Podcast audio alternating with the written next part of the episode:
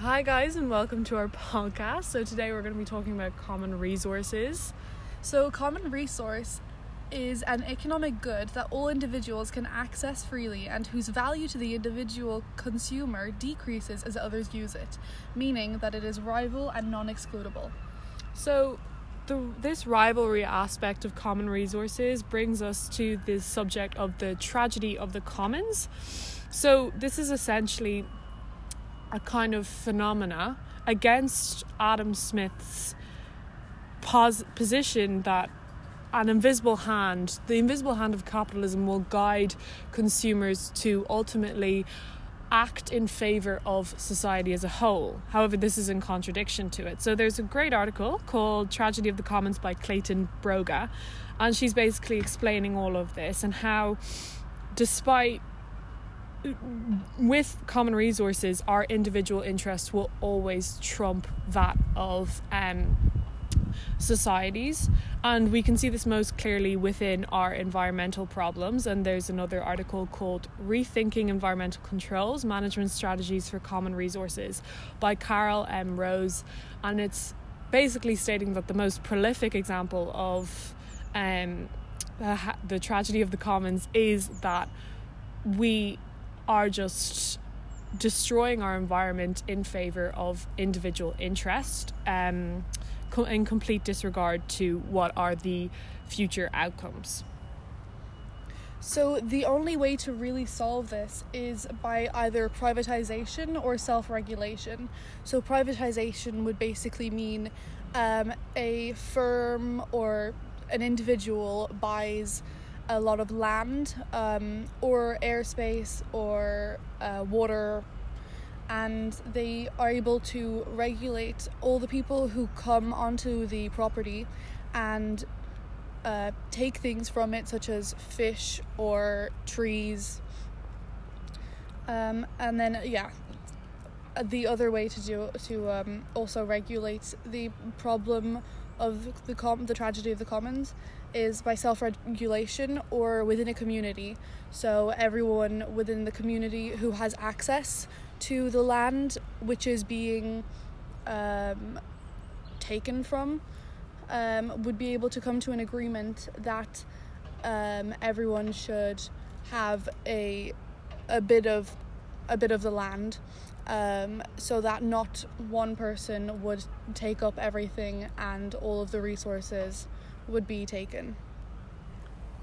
So one of the main examples of the tragedy of the commons is fishing, overfishing. So what have people done to mitigate this problem? So governments have imposed, for example, quotas and fishing nets to ensure that each fisherman is accountable, and there are a lot, as Syve already said, there are a lot more solutions to this problem. However, it is by no means a simple one.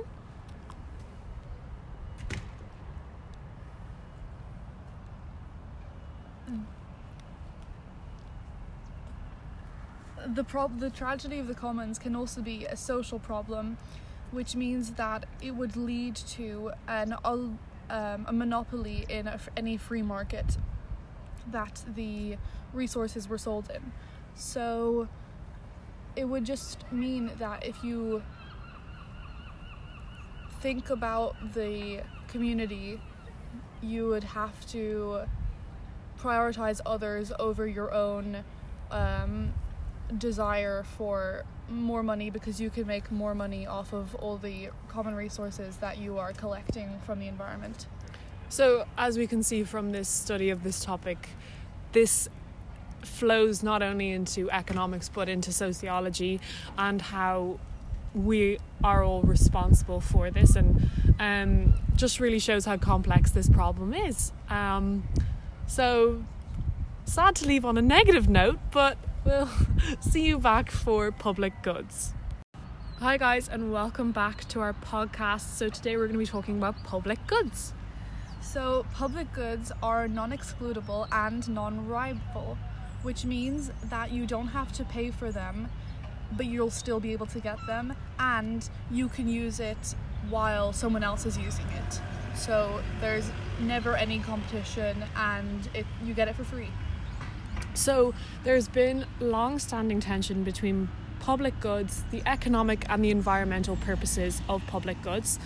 In the article Valuing Public Goods by Philip Graves, public goods are notoriously undervalued, not only because people, when offered or willing to pay for the upkeep of these public goods, they are only thinking about their individual interest and not the cumulative market interest, but also because of this free rider problem. Now, the free rider problem is basically when someone can avail of a resource without having to pay for it. And while this can be quite negligible in the grand scheme of things, this article shows that with even just a small percentage of free riders, there can be a large decrease in percentage of the amount people are willing to pay for it. Furthermore, we can see this environmental and economic tension even more because of the low income generated by those who are most interested in public goods. This is because while income is basically the purpose of income is to avail of private goods and leisure, but private goods most importantly. However, these people who prioritize public goods, income will not get them essentially what they want, and they will be way more interested in this upkeep, which generates little income but also generates a lot of leisure, which is their main priority. And so this is generating even more problems and tension between both of these communities. Everyone in the community would be completely unwilling to pay for a good which they can ultimately get for free, because they know that someone would be benefiting from their money when they don't need to be. And this person who's benefiting, sometimes it might be a better good than the public one, but if you can still get it for free, no one will be willing to pay for it. So the solution that essentially seems to be the only viable one is essentially acquiring public goods as you would private goods. So this is the solution posited by Philip Graves in the article Valuing Public Goods. But not only that, but there is a real life example of this in the book Microeconomics by Austin Goolsbee, Stephen Levitt and Chad Syverson. They mention the example of firefighters. So firefighters in America, that is notoriously known that they are extremely expensive upkeep, and there's basically a town surrounding another main town, and the town surrounding another main town were notorious for not paying the upkeep of this firefighting service. However, when a fire did happen in this surrounding town, most people believed that firefighters would act in accordance with their morality and they would put out this fire despite them not paying for it. However, this didn't happen because the firefighters, as explained very eloquently in this book, Microeconomics, they knew that if they actually started putting out that fire, that would lead to a very large decrease in the amount of income they would, or revenue they would generate from people paying their taxes to the firefighter service. So they let it burn, which is a very cold-hearted thing to do, but ultimately is something that we need to realize, and of the kind of importance in money and the differentiation between public and private goods. So the firefighters decided that they wouldn't want to put out the fire for free because they knew that if they did that, the people would continue to not pay for the service that they are providing. Therefore, they just let the fire run. So again, we're dealing with a very complex problem that seems to only lead to a privatization of these resources. However, evidently there will be a lot of protest in regarding this solution.